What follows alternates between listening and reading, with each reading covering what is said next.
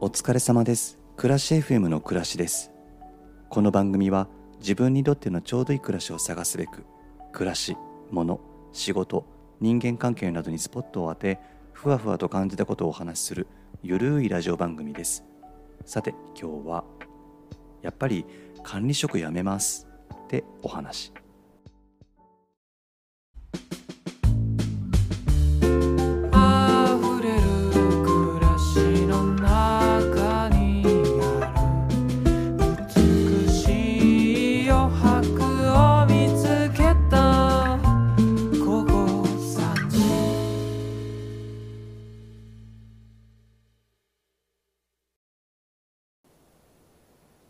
管理職辞めますって言ってきました上司に。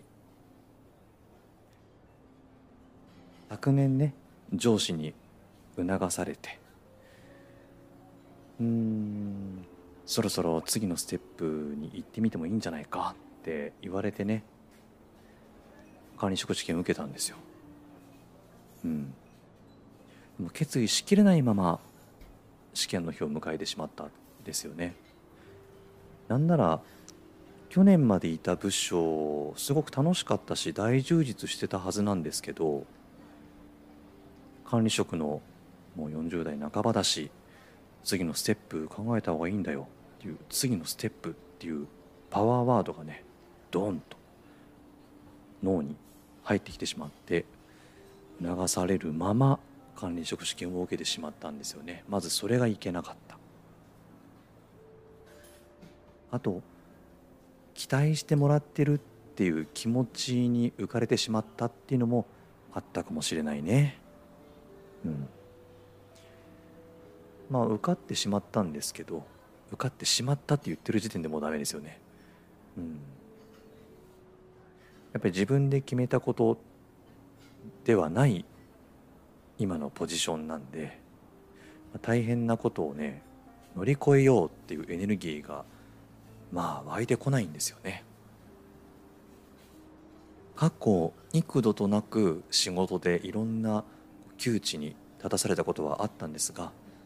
自分で決めた道だったり自分でやりますって言ったポジションだったりしたんで過去。だからどんなに大変なことがあってもよし乗り越えるぞっていう気概がねやっぱりあったしエネルギーも湧いてきたんだけどもう今回ばっかりはねその大変な状況になった時にいやいやちょっと乗り越えるエネルギーないかもっていう気持ちが湧いてきてしまったんですよね。僕仕事好きなんでそういうことを思ってしまう自分にねすごく嫌気をさしてしまったんですよね。やっぱり自分で決めた道じゃないとダメなんだなってすごく反省しました。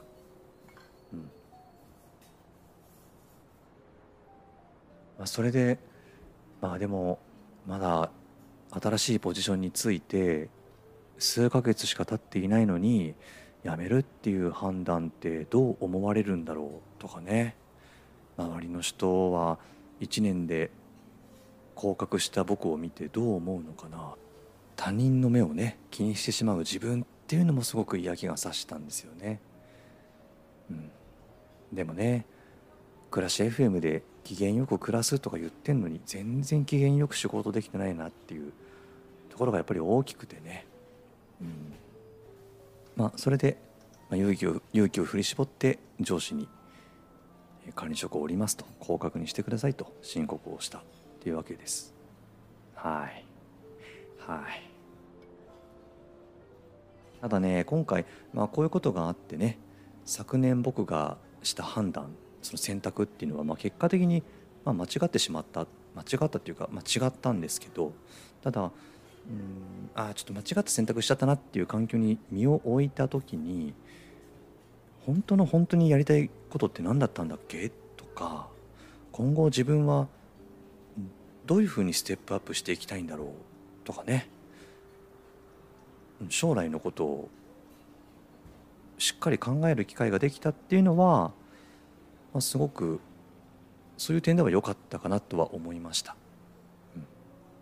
ん。まあ、去年の部署去年までいた部署はすごく楽しかったんで、まあ、言っちゃえばまあ、楽しかったしやりがいがあったし、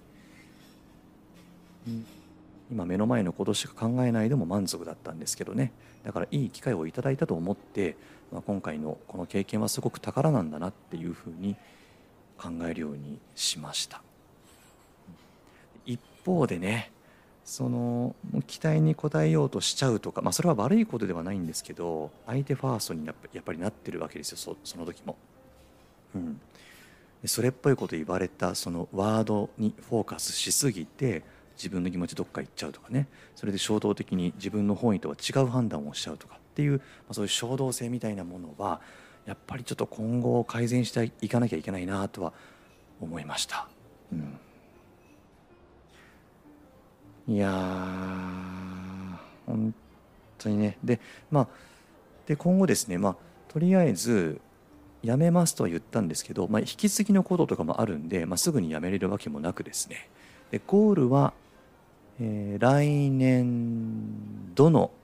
えー3月でおしまいにしよう。と思ってその旨伝えましただからあともう1年はやりますっていうふうに伝えたんですよねただそのもう1年やりますっていうのはやっぱり管理職をやり続けますっていう意向ではなくって、うんまあうん、組織がスムーズに運営できるようにスムーズな引き継ぎができるようにその準備期間をちゃんと持ってやめたいんだっていうことでのあと1年続きますなんですよってことはちゃんと伝えて今のところ話は落ち着いているっていう感じです。まあ上の人はですね、まあえー会うたびに顔を見るたびにもうちょっと考えてみたらとかって言うんですけどねもう僕の気持ちは今のところ変わらないかなと思っています。やっぱりねお金じゃない。管理職になってお金は上がったりしますけどお金じゃない、うん、どれだけ自分の気持ちが豊かに働けるのか機嫌よく働けるのかっていうところをやっぱり大事にしていかなくちゃいけないなって改めて思った今回のこの一件でした。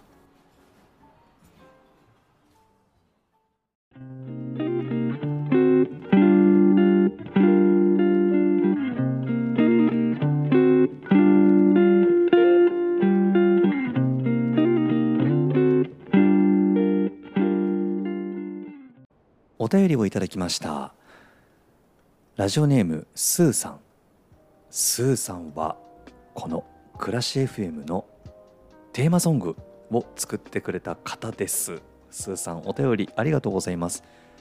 お便りいただいてから随分時間が経ってしまったんですよね。申し訳ありません。スーさんお便りありがとうございます。え先日は暮らし FM1 周年おめでとうございました。ほらもう随分前のお便りでしょ。う申し訳ないです。え本当は1周年記念にメッセージを送ろうと思っていたのですがすっかりお送りするのが遅くなってしまい結局今メッセージを送らせていただきました。遅くなってごめんなさい。いやいやこちらこそ読むの遅くなってごめんなさい。僕は倉石さんとインスタグラムで知り合ってからずっとファンでポッドキャストも1話から全部聞かせていただいております。ただのヘビーリスナーなんです。皆さんからのお便りにもよく登場する言葉ですがやっぱり倉石さんの声や喋り方は本当にとっても落ち着きます。真似したくなるくらい。そして暮らし FM を聞くと暮らしの情報を得られ自分の生活に取り入れることができるため QOL が上がります。本当です。そんな暮らし FM をこれからもじっくり聞いていきたいので無理せず暮らしさんのペースで続けていただけたら幸いです。また今度遊びに行きましょう。素敵なお店に連れてってほしいです。それでは。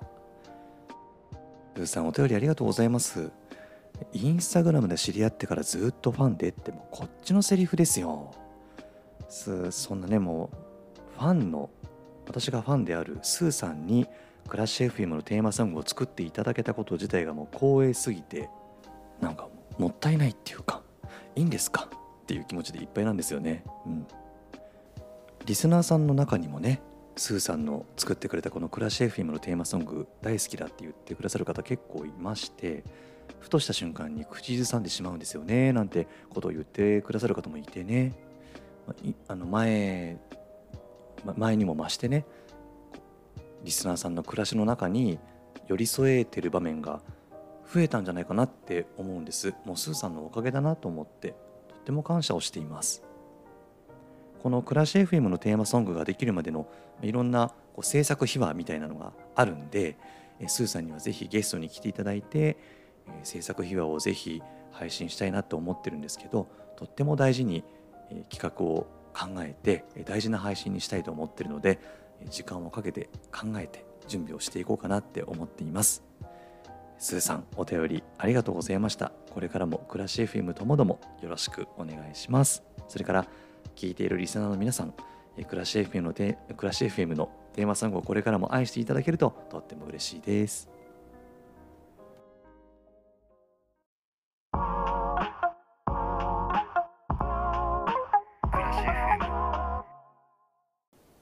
暮らし FM では暮らしの中で感じたこと疑問に思っていることを番組概要欄にあるお便りフォームからお寄せください。そうそうあのねいつだったかな？ズボラ FM のコーナーになかなかお便りが来ないよってお話ししたと思うんですけど来ましたよ。お願いしたら。なんつうか。